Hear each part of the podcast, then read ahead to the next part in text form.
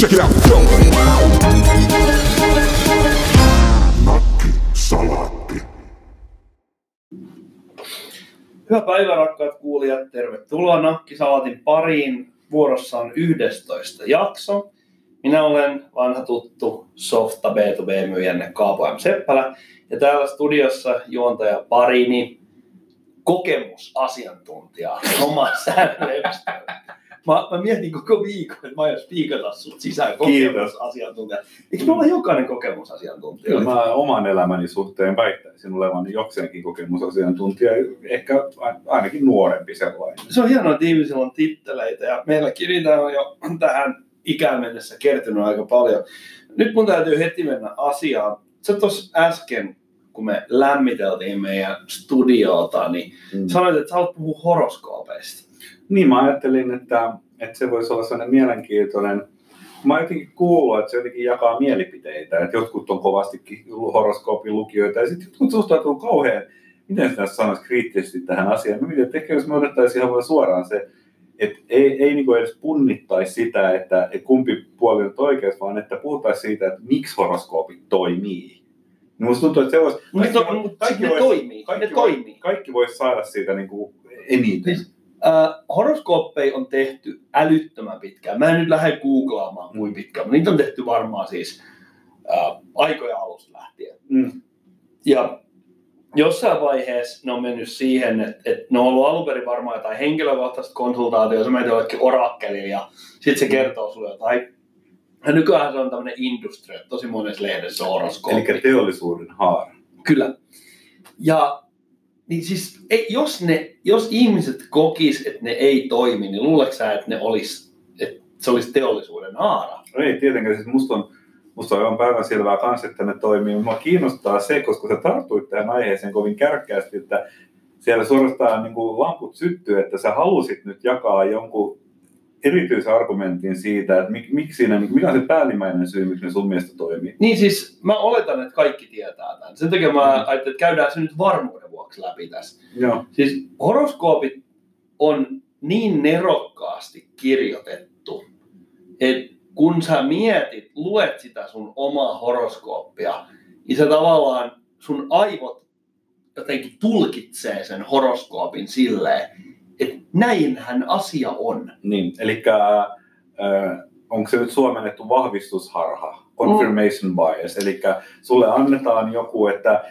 elämääsi tulee punainen asia ja sen jälkeen sä poimit ympäriltäsi punaisia asioita ja päätät, mikä niistä sun elämääsi voisi tulla. Öö, joo, toi on varmaan se, kun mulla tuli mieleen, mä, mä olin, olin itse asiassa lähtemässä siitä niin kuin tavallaan äh, ajattelemaan, että se on vähän niin kuin itsensä toteuttava ennuste, mutta se ei ole ennuste, vaan se on ikään kuin todeksi, tot, äh, todeksi todettava Mm. pätkä historiaa.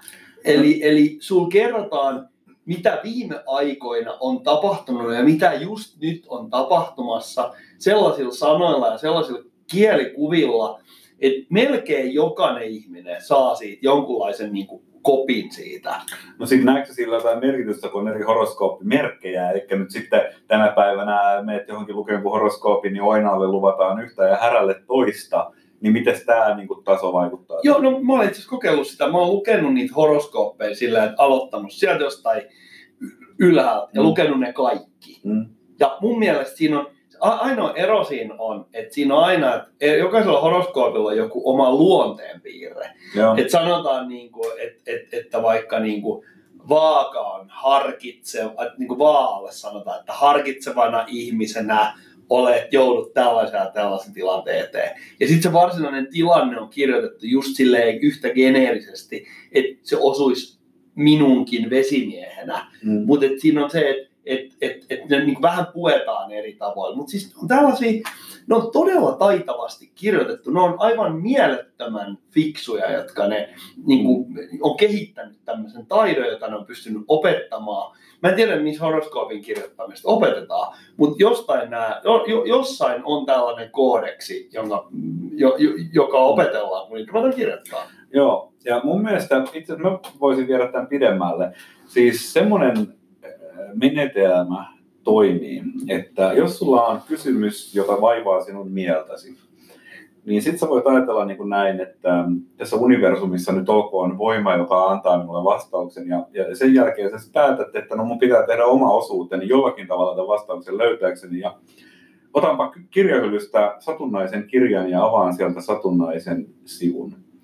Ja se, minkä takia se voi antaa jopa ihan järkevää informaatiota, on se, että silloin kun sulla on joku kysymys, joka oikeasti vaivaa sua, niin se tarkoittaa, että se on prosessi, joka sun niin kuin mielessä on jo käynnissä.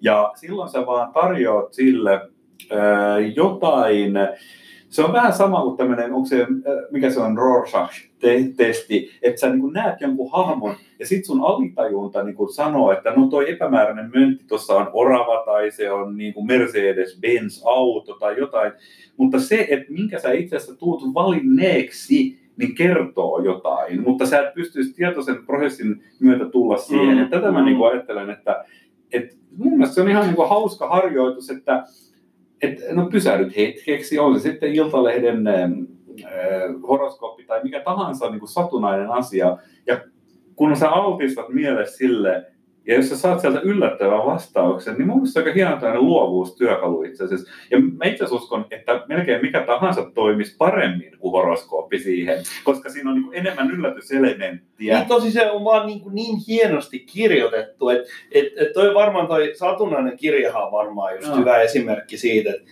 että kun sä vaan teet semmoisen prosessin, että nyt mä ratkaisen tämän mun mieltäni vaivaava asian, niin. ja sitten sä luet sieltä jotain, ja se jollakin tavalla, mä en tiedä suomalaista sanaa, mutta se niinku unlock, se niinku avaa jonkun prosessin. Avaa on hyvä sana. Ja, ja, tota, avaa ja, on ehkä aika eksoottinen suomenkielinen sana, mutta mä luottaisin meidän kuulijoille, että sen he tuntevat. Kyllä, kyllä tietää sen. Mutta se on totta, että et, todella mielenkiintoinen tapa avata tällaisia kognitiivisia umpisolmuja. Että olkoon se sitten horoskooppi, olkoon se sitten joku tällainen, niin kuin kolikoheitto ei käy, kun siinä on vain kaksi vaihtoehtoa. Mm. Mutta joku tällainen, tällainen juttu, mikä se tavallaan niin kuin aktivoi niitä aivoja. Tämä saattaa olla sellainen, mihin itsekin täytyy joskus softamyynnin tuoksinassa turvautua. Joo.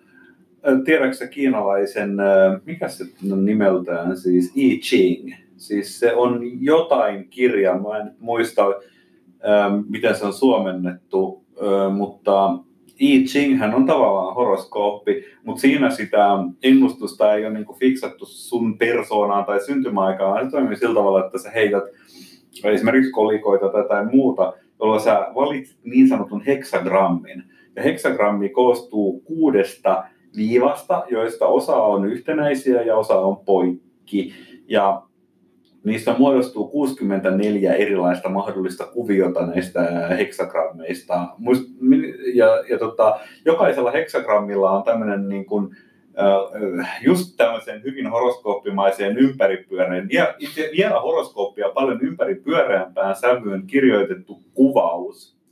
Ja, ja tota, sä esität kysymyksen, että no, että nyt on niin kuin softamyynnin maailmassa on kaiken näköisiä jänniä niin kuin tuulia liikkeellä ja, ja, ja näin päin pois, että pitäisikö mun lähteä niin kuin aggressiivisesti eteenpäin vai katsella tilannetta. Voisi esimerkiksi olla sun kysymys. Mm. Sen jälkeen sä heität kolikot pöydälle ja katsot, että no tämä merkitsee nyt heksagrammia 37 ja sä otat tämän kirjan I Ching esiin ja luet sieltä tämän selityksen ja, ja sitten katsot, minkälaisen tulkinnan se jälleen sulla synnyttää. Ja tässähän se on. Sä voit oikeasti keksiä jotain semmoista, mitä sä et olisi tullut muuten ajatelleeksi. Kyllä, ja sitten toinen asia, tämä valkeni mun äsken, kun mä kuuntelin mm. tätä, sä pystyt tekemään päätöksiä helpommin. Joo. Koska ainoa asia, mitä mun mielestä, siis mä olin 11 kuukautta aikana armeijassa, ja ainoa asia, mikä mun mielestäni niin kuin oli oikeasti hyvä elämäohje, mitä sieltä sai. Totta kai sieltä sai paljon hyviä niin kuin ohjeita, mikä mä tajusin vasta kymmenen vuotta sen jälkeen, oli sellainen, että huonokin päätös on parempi kuin ei päätöstä ollenkaan. Eli nykyihmiset, koulutetut ihmiset on hirveän analyyttisiä, ne jää voivottelemaan ja vaikeroimaan jotenkin kysymysten ääreen. Mm. Periaatteessa, jos sä pystyt tekemään sen päätöksen helpommin, olkoon se satunnaisen kirja olkoon se horoskoopin avulla, olkoon se kiinalaisen Xi Ching heksagrammi avulla, I Ching, I Ching heksagrammi avulla, niin sä teet sen päätöksen, se asia menee eteenpäin. Sitten voidaan katsoa, menikö se oikea väärin, ja sitten iteroidaan. voisin kuvitella, että yhteiskunta kehittyy nopeammin tällaisten niin kuin, pikkukikkojen avulla. Mitkä horoskoopit on nyt validoitu.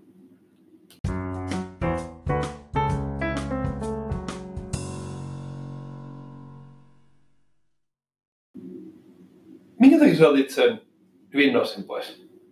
Miksi sulla on äänitys päällä? Mä haluan tietää, mä haluan meidän kuulijat kiinnostaa. Ei, Kuinka sä otit sen Windows pois? se on ruma ja se häiritsee tota, mun uudetta aistia, joka on yhteydessä tietokoneisiin.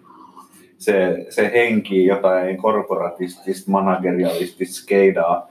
Siellä ei ole yhtään hyvää päätöstä tehty, kun sitä on, sitä on rakennettu. Se, vaan, Mä, mä aistin sen. Mä tunnen sen, jos se on syvällä sisällä. Niin se on vaan siinä tietokoneessa valmiina, kun ostat sen kaupasta. Toi vaatii vaivaa. Sun pitää olla determinoitunut, että se Joo. vaihdetaan. pitää käydä tosi monella nördien ylläpitämällä keskustelupalstalla ja lukea sieltä kaikenlaisia kryptisiä komentoja. Sulla on joku uudehko Linuxi siinä vai? Fedora 29. Okei. Okay. Joutuuko siinä käyttää komentoriviä? No ei oikeastaan. Siis mä, mulla on semmoinen niin vika, että mä haluan alkaa heti kikkailla, että kun mä oon jonkun asian saanut toimimaan, niin sen jälkeen mun pitää alkaa tekemään jotain sellaista, mikä sen todennäköisesti rikkoo. Niin. Joten mä tietenkin olen tehnyt erinäköisiä Mä asioita. muistan silloin joskus, kun, kun äh, Windows 3.1 alkoi siirtymään pois ja sitten kaikki tavikset osti 95 ja mun mielestä se oli Tero, joka rupesi silloin jo rakentelemaan jotain X-Windowsia. Niin se oli mun mielestä Totta. statementti itsessään, että se konfiguroi sitä X-Windowsia kaksi viikkoa. Joo, mä oon kyllä pääsääntöisesti tehnyt paljon niin kuin tervehenkisempiä asioita viime aikoina, koska mä oon niin kuin kunnostautunut talviurheilun saralla ehkä viime viikonloppuna enemmän kuin about viimeisen vuosikymmenen aikana yhteensä. Niin siis sä uit, au, mä, mä, mä, mä muistan, kun sä uit Aurejoessa. Kyllä, minä olen uinut Aurajoessa, äh, jonne oli rakennettu kuusi uimarataa 25 metriä kukin, koska oli talviuinen SM-kisat. Ja sinne No. pääsi yleisö uimaan, ja se oli paljuja, mikä oli ihan siistiä. Ja sitten istuskelet tuolla Aurajoen rannalla paljussa toisella puolella jokea ja katselet siitä yli. Ja... Vedit sä sen 25 metriä? Ei, mä, siis mä kävin sellainen dippaamassa. Mä mietin, että kyllä mä olisin sen pystynyt varmaan yhteen suuntaan uimaan. Niin kuin, että jos olisi pakko, niin mutta mä oon siellä vähän aikaa, mä tein muutaman verran, mä nousin, mä kävin kolme kertaa ja se on se niin kuin yleensä. Joku sanoi, että oli nähnyt sen a- avannon ja se oli sellaiset ruskeet. Se on Aurajoki. Mä ajattelin, että se puhdistuisi talvella jotenkin, että kun maanviljely on offline. Sieltä oli, tota, siis sukeltajat olivat käyneet poimimassa sieltä jotkut suurimmat pääkallokasat pois. Se, se on hirveän ikävää, kun sellainen pääkallo silmäreikä menee tuonne niin peukkuvarpaaseen. Se ei ole hyvä kokemus. Siellä on sun viime vuonna hävinnyt fillari ja pari pääkauloa. Joo. Mutta, mutta sen, tämä ei ollut ainut asia talviurheilun saralla, jota mä olen tehnyt viime viikonloppuna. Mä, mu- mä oon pahempi ja pahempi omatonta koko ajan, kun käydään läpi näitä urheilumenestyksiä. No mitä muuta sä teit? No, tämä, voin tässä kertoa tämmöisen pitkän ja tylsän taustatarinan. Mä joskus syksyllä sain päähäni semmoisen ajatuksen, että ihmisen pitäisi joskus koittaa jotain uutta.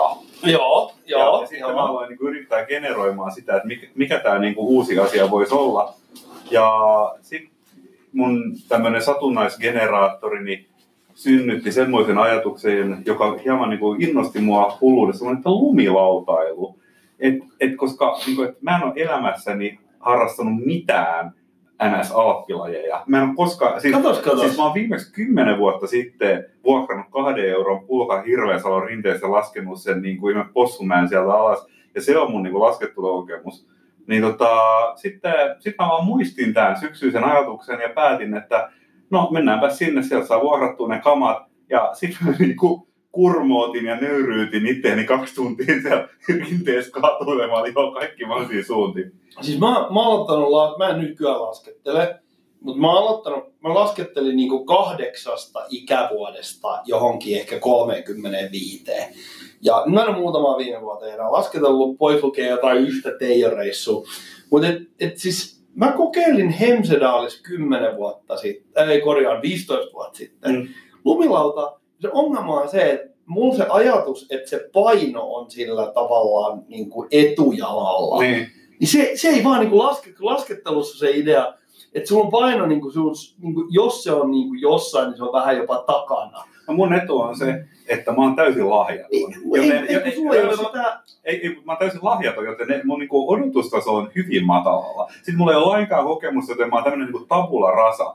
Mutta mut just tää niinku, just jo se, mut se ei ollut mulle ollenkaan se, mä niinku ton asian jopa jostakin niinku luin, että joo joo, käy järkeen. Ja eihän se, siis sehän ei lähde liikkeelle, ellei ole tosi jyrkkä mäki, ellei sun paino ole siinä edes, se tulee ihan siitä. Mm. Mutta sitten se kääntymisasia, niinku, se on niinku heti sitten, että sen saa tuonne takaraivoon, että miten sä niinku shiftaat sitä kantapäältä varpaille ja kaikki se, niin niin kuin sillä laudalla pitää kantata, niin se vaatii enemmän. Se vaatii tavallaan, että pitää päättää, että sä kantaat. Että se, Joo. se on, mutta et, mä, mä kokeilin kerran. Ja mun mielestä se oli siis siihen aikaan, niin mun kaikki siistit tyypit, jotka oli siellä Hemsedalissa, niillä oli lumilaudat ja ne oli muutenkin mun mielestä tosi siistejä. Mä ajattelin, että mä kokeilen tota nyt. Ja se oli, siis, se oli sitten tullut yhtään mitään.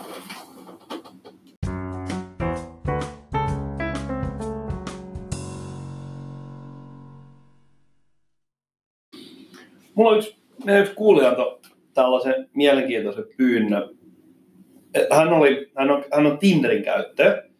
Ja mä nyt tiedä Tinderissä muuta kuin sen, että sieltä tulee ikään kuin ennakko filtteröinneillä. Sieltä tulee tyyppejä, sitten pistät hot or not.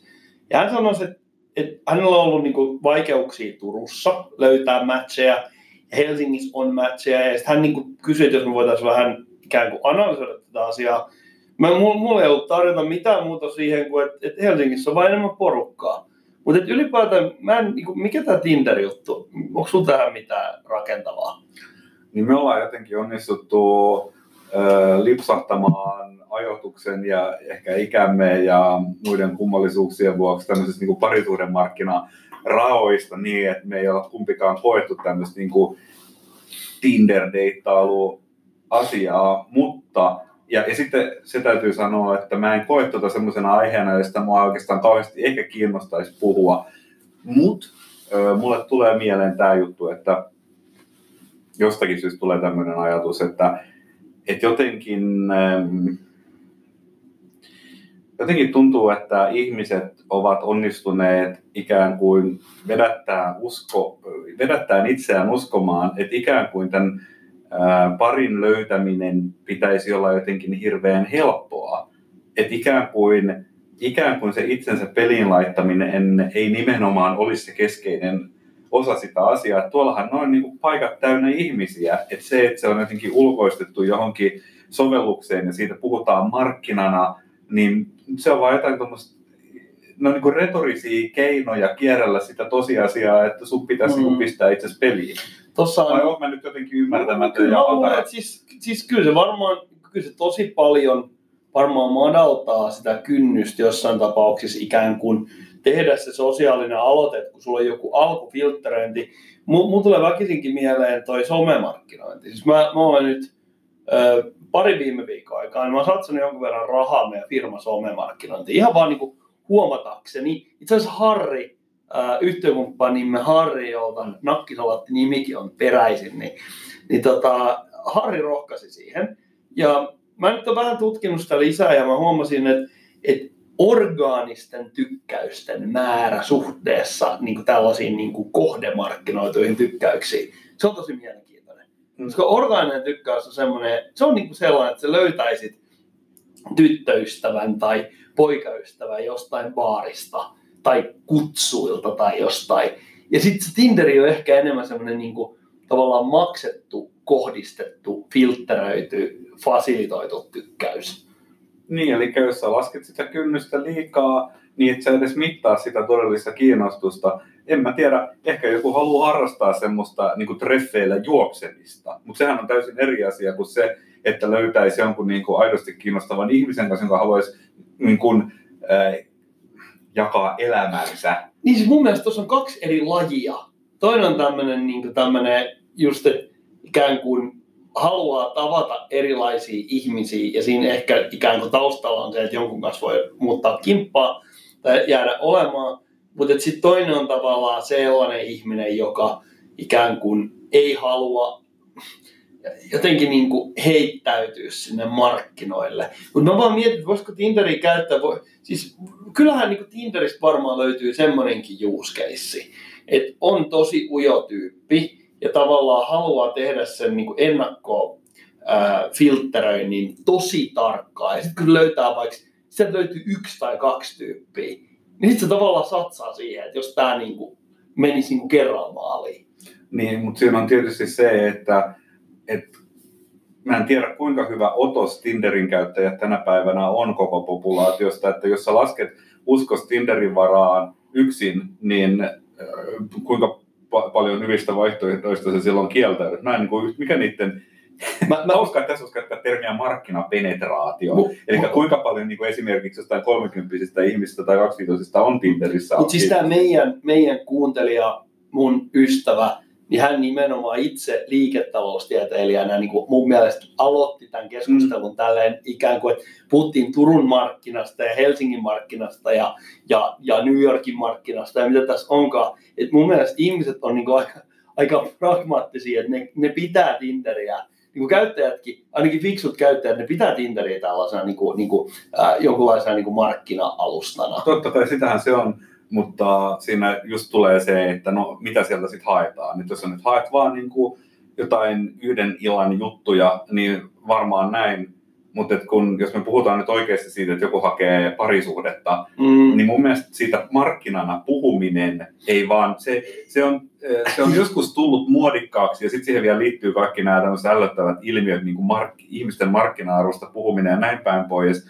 Ja se on eh, vaan valitettavaa sillä tavalla, että ihmiset, jotka lähestyy parisuhdetta sillä tavalla, niin ei päädy kuin onnettomiin parisuhteisiin. Että kyllä se nyt, ehkä se on romantikko minussa, mutta kyllä mä nyt sanoisin edelleenkin, että, että se on hieman siellä hä- hämärän peitossa ja vähän mystiikan puolella se, että milloin jonkun ihmisen kanssa klikkaa. Eli nyt sä määrittelit tällaisen orgaanisen tykkäyksen ihmissuhteissa. Eli, Mm. eli kohdataan joku tyyppi, nähdään, otetaan siitä ilman mitään filtteröintiä, otetaan siitä riidiä jossain, jossain kutsuilla tai, tai kaverin häissä tai jossain, ja Joo. sitten tavallaan siitä lähdetään. Tässä on vähän tämmöinen niin kuin laajempi ilmiö, joka mua ärsyttää niin kuin NS monta kertaa koulutetuissa ja hyvin rationaalisissa ihmisissä on se, että kun ne kuvittelee, että elämää voi hallita.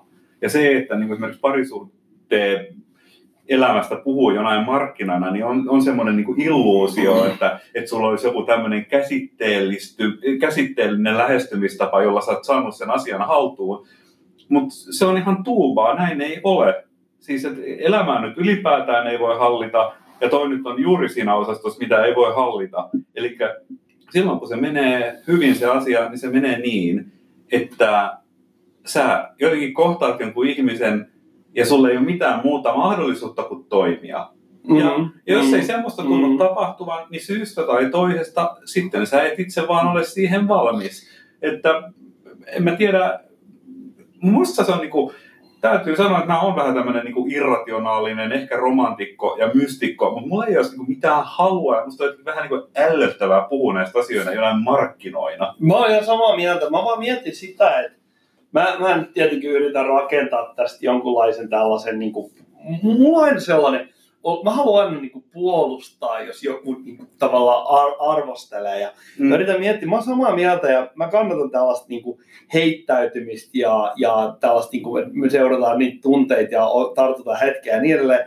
Mä mietin, että voisiko se Tinderi antaa tavallaan enemmän niitä mahdollisuuksia ikään kuin ko- lähteä liikkeelle ja kokeilla. Ja, et, et, et, et, et sitä, sillä, että jos niin ajatellaan, niin kuin, että et, et asiat on äh, vähän niin kuin arpapeliä elämässä, mm. lu- hyväksytään se, että ei hallita sitä elä, e- elämää, mutta eikö se silti voisi periaatteessa olla tehokas tapa niin kuin, tavallaan heittäytyy niihin eri tilanteisiin?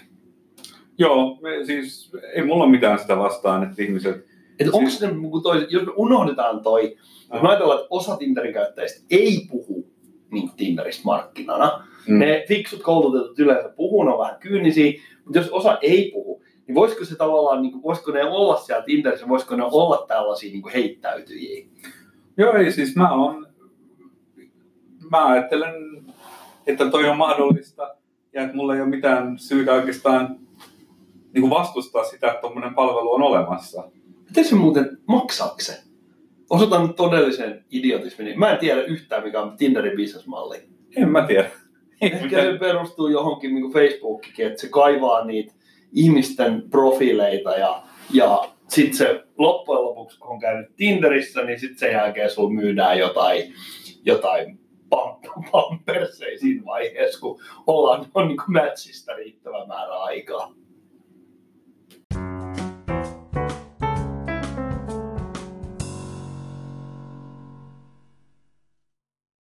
Tota, sä olit ärtyneen olonen tuossa ennen kuin me aloitettiin, ja se liittyi siihen, että sä olit mennyt postailemaan politiikkaa someen, ja, ja tota, homma voisi vähän niin kuin tiivistää näin, että sä olit aloittamassa keskustelua siitä, että kun puhutaan yhteisöverosta, mikä on siis vero, jota kannattavat yritykset maksaa.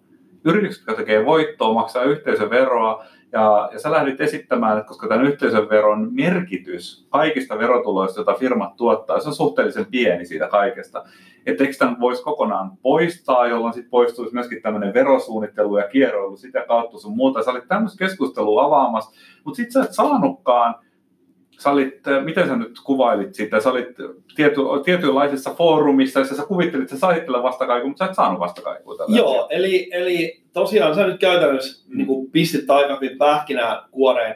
Eli tämä lähti sellaisesta jonkun yhteisön Suomessa tekemästä tutkimuksesta, jos ekonomisti jonkunlainen ekonomisti oli laskenut, että kun yhteisöveron tuotto on noin 5 miljardia, niin yritysten verojälki on 60 miljardia. Eli siinä oli se idea, että et, et kun vaikka minä olisin tappiollisessa yhtiö, yrityksessä töissä, missä toki minä en ole, me teemme aivan silmittömästi massia, mutta mut, mut, mut, vaikka me yritys ei maksaisi penniäkään yhteisöveroa tappiollisena vuotena, mä maksan kuitenkin ää, tuloveroja, mä ostan asioita, missä on erilaisia veroja, eli se niin kuin verojälki on tosi iso. Mm. Ja mä sitten niin ajattelin, että eikö tämä nyt ole, mä olin äh, sosiaalisen median ketjus, mikä kuhisi kokoomuslaisia. Eli ihmisiä, jotka mun mielestä niin no. lähtökohtaisesti ajaa niitä mulle niin kuin yrittäjänä tärkeitä asioita. Niin, eli jos suomalaisesta poliittisesta kentästä pitäisi löytyä joku lokero, jossa tämä sun niin kuin esittämä ajatus resonoisi, saisi jotain vastakaikua, niin, ol, niin se, se olisi olla se. Niin. Ja varsinkin kun puhutaan ihmisistä, jotka ei ole niin kuin poliittisissa ää, luottamustehtävissä, vaan mutta jotka on tämmöinen taustavaikuttajia. Mm. Mm-hmm. mitä helvettiä taustavaikuttajat tekee muuta kuin yrittää vaikuttaa siellä taustalla. No tapauksessa tämä mun avaus oli, että luovutaan yhteisöveroista, toden, se poistaa insentiivin verosuunnittelulle.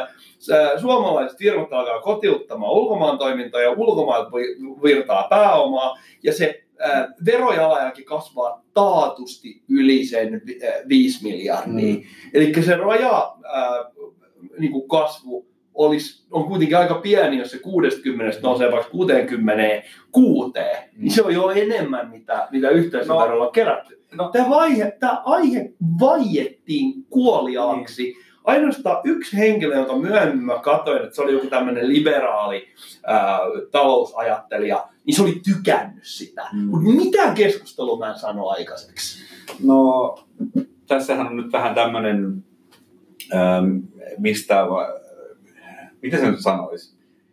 Kokoomustahan on joskus tapana kritisoida siitä, että he puhuvat yrittäjyydestä ja markkinoista ja liike-elämästä, mutta sitten se, he on käytännössä niin kuin vain naimisissa tällaisen niin kuin suurteollisuuden kanssa. Ja jos ajattelee tätäkin kyseistä asiaa, niin eikö se ole niin, että parhaat valmiudet verosuunnittelun tekemiseen on korporaatioilla, joiden omistus on hajautunut globaalisti ja jolloin siihen tarvitaan asiantuntijat, jolloin itse asiassa niin kuin Suomessa toimivat korporaatiot saa kilpailusuojaa pienemmiltä toimijoilta, sitä kautta, että kun tämmöinen yhteisövero on olemassa, jonka kiertäminen heiltä toki onnistuu, mutta eipä se onnistukaan niin helpommin näitä pieniltä. Tämä on äärimmäisen mielenkiintoinen ajatus. Sä taas, Thomas, onnistuit niin kuin löytämään kokonaan uuden sisältötason tästä verokeskustelusta.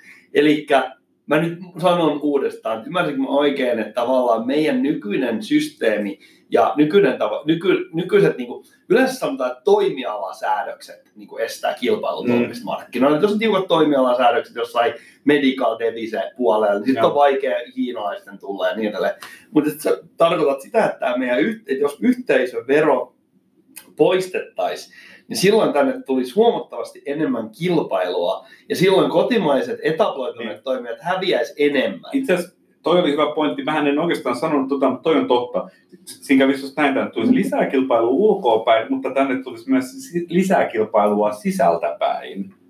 Totta, koska silloin se aktivoisi enemmän. Mutta jos ajatellaan kansantaloutta, paljon kilpailua. Eikö me nyt olla jo meidän niin sote, kun me ollaan revitty ranteitamme meidän kyynisessä sote-keskustelussa, eikö me ollaan niin kuin jo tietyllä tavalla toivottu sitä, että sitä kilpailua tulisi mahdollisimman paljon.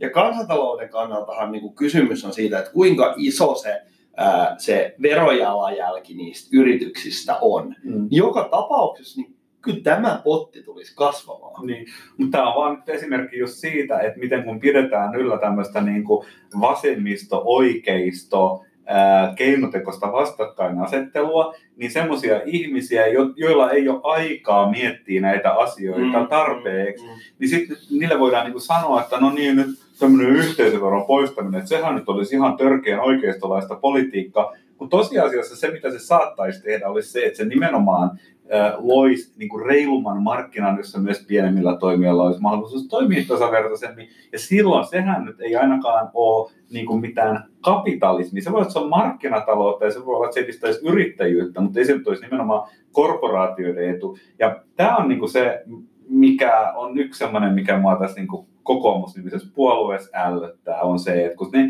edustaa sitä tavallaan oikeaa laitaa tässä suomalaisessa spektrissä, mutta kun ne itse asiassa on ainoastaan tämmöinen, niin kuin, ei ne ole ma- markkinoiden puolustajia, vaan ne on tämmöisen vakiintuneen aseman puolustajia. Sieltä puuttuu kokonaan tämä tämmöinen niin libertaarisiipi, joka niin kuin nimenomaan oikeasti markkinoita vapauttamalla tukisi paikallista yrittäjyyttä ja näin päin. Ja suomalais, siis suomalaisen ongelma on se, että aina kun ilmestyy joku libertaariporukka, Mm. niin se on ihan suoraan avohoito-osasto. Niin näin. Eli sitten niin lähtee siitä, että okei, että sä saat tehdä, niin kuin, sä saat tehdä rikoksia sun omalla tontillasi. Ja ne on niin kuin aivan kukkuluuruu kamaa. Mm. Ja libertaarit, että sitten jos ajatellaan niin kokoomusta, että mä tietysti, niin kuin, niin kuin, totta kai mä suhtaudun nyt vaan olemassa olevista vaihtoehdoista niin erittäin positiivisesti Mm. mm. kokoomukseen, mutta sen takia mä oon vihainen, koska mä oon huolissani. Mä haluaisin, että ainakin kun mä pystyisin tunnistamaan niistä ehdokkaista helpommin ne,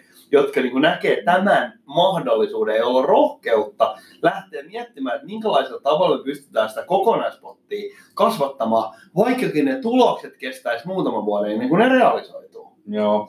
No, tämä on taas tämmöinen niin vähän loputon sua, mutta yksi, yksi miten mä olen ihan äärimmäistä kyynisyyttä niin kaikkea niin kuin poliittisia puolueita ja sitä maailmaa kohtaan, mitä mä oon sitä pukenut sanoiksi, on tämä. Että et tämmöinen niin kuin tyypillinen tarina siitä, että mitä nämä puolueet ovat, niin sehän on tavallaan niin kuin se, että ne, ne on niin kuin tämän meidän hyvin moninaisen kansan edustajia, tätä meidän yhteistä ää, keskitettyä valtiollista hallintoa kohtaan, jonka luonnetta sit säädellään näiden eri, eri niin kuin, tota, leirien kautta. Et meillä on sitten vasemmisto, oikeisto ja muita värejä, jotka sit, mutta tämä, ja tämä on se mun kyyninen tulkinta, että tämä on itse asiassa niin päinvastainen kuva siitä, mikä on todellisuus. Todellisuus on se, että puolueet eivät ole kansan monet kasvot valtioon päin, vaan ne on valtion monet kasvot kansaa päin. Jolloin se on niin yksi intressi, joka puhuu vähän yhdestä suukulmasta pielestä yhtä asiaa ja toista suupielestä toista asiaa toisille ihmisille.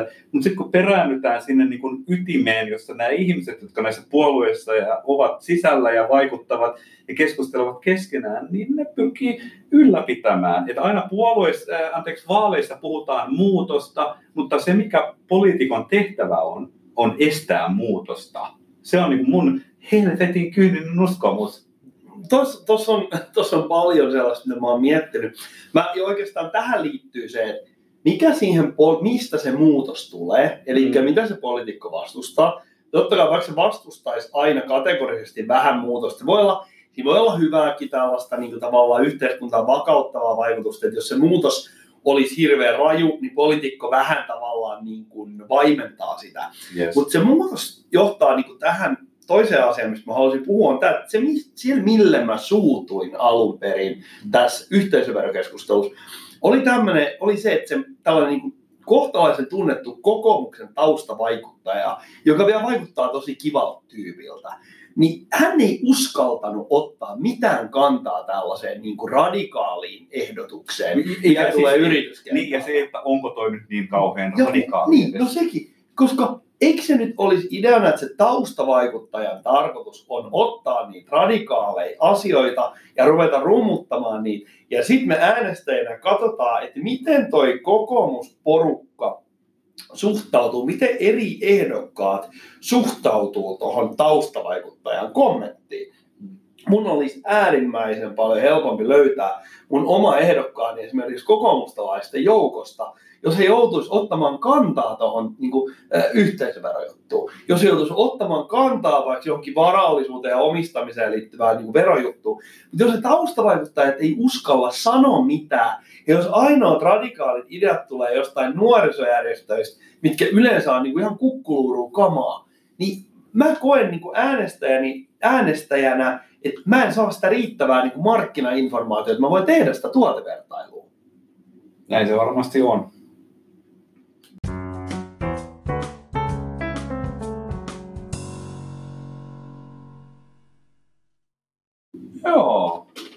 Mielenkiintoisia asioita on tänäänkin puhuttu. Jotenkin tuntuu, että tänään niin tuli hirveän helpolla nämä aiheet ja, ja tota, meillä oli aika korkeat tuotantoarvot tuossa meidän niin kuin juhlajaksossa, edellisessä jaksossa numero 10, että tämä on siihen verrattuna nyt ollaan taas ehkä kuitenkin ehkä enemmän tämmöisen aidon orgaanisen sisällöntuotannon äärellä. Että Me ollaan orgaanisen sisällöntuotannon mestareita. Sen verran mä sanon lukio, kuulijoille, että ei tarvitse olla huolissaan meidän jännittävä jatkotarina, joka kertoo mun seikkailuistani tuolla turkulaisessa alamaailmassa, tulee jatkumaan. Me ollaan vaan ehditty niitä episodeja. Me ei saatu, saatu niitä mahtumaan tähän. Ja toinen asia on se, että Nakkisalaatin kyyninen politiikkaradio vaan yksinkertaisesti vie niin paljon tilaa, mm. että kaikkea te ette voi saada kerralla, vaan meidän täytyy niinku vähän pidätellä näitä meidän hevosiamme.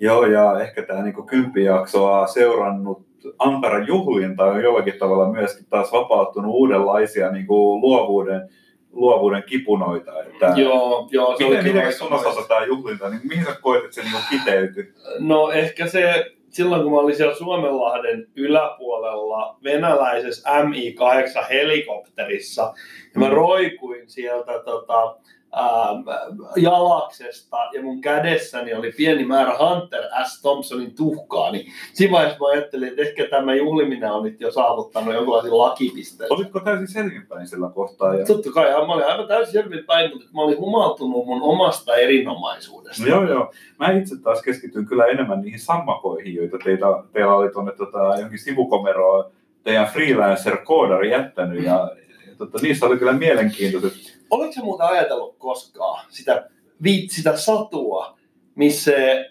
prinsessa pussaa sitä sammakkoa, niin. se Niin, muuttuu prinssiksi? kyllä.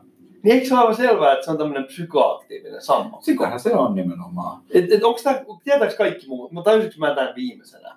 Eli siis se, oli, se saa hallusinaatioita, se sammakko on sammakko, mutta se on hallusammakko. Eli siis tämä koko juttu on semmoinen, että ihmiskunta on säästänyt tätä vain katsoakseen, että koska Kaapo tajuaa tämän. Ja, ja, ja, se, Voi luoja. ja se on tämmöinen niin merkittävä kynnys, että mitähän seuraavaksi tapahtuu. Tämä oli, tää oli, tää on, niinku se, se, tää on se mun kohdalla jonkinlainen lapsuuden loppu. Että se viimeinen satu, mistä mä olin pitänyt kiinni, sekin oli vaan tämmöinen aikuisten naisten hallusin. Joo, joo, se että meidän niin kuin profiili grafiikassa on nimenomaan tämmöisiä sammakoita. Ja mä nyt sanoisin, että se ei ole sattumaa. Ja mä toivoisin, että kun sä mietit tätä enemmän, sulla, sulla alkaa tulemaan sellainen pökeröttävä tunne, että mihin sut on viety. Että nämä, nämä askeleet on ikään kuin piirretty etukäteen ja sä oot niin kaskellut niitä tässä näin, mutta täysin tietämättä, että täällä on suuremmat voimat, jotka tätä kaikkea ohjaa. Kyllä tämä on, siis mä sanoisin, että se kun lataa nakkisalaatin Anchor-sovelluksen tai mitä muita loistavia podcast-sovelluksia meidän kuulijat käyttääkään, niin se on kyllä eräänlainen sammakolle annettu suudelma, että se vie sellaisella matkalle, että sieltä saattaa tulla aivan mitä tahansa. Meinaatko, että näistä suista tulee joskus sammakoita? No, täysin, täysin mahdollista. tai pääsiäismunia. Hyvät kuulijat, kiitoksia taas kerran. Tai sammakon munia. Sammakon munia. Kiitoksia taas kerran. Jatkamme noin viikon kuluttua. Lähettäkää palautetta, vinkkejä, juttuja ja me toivotaan, että, että me pystytään nyt jollakin tavalla ottamaan huomioon. Check it out. Nakki Salat.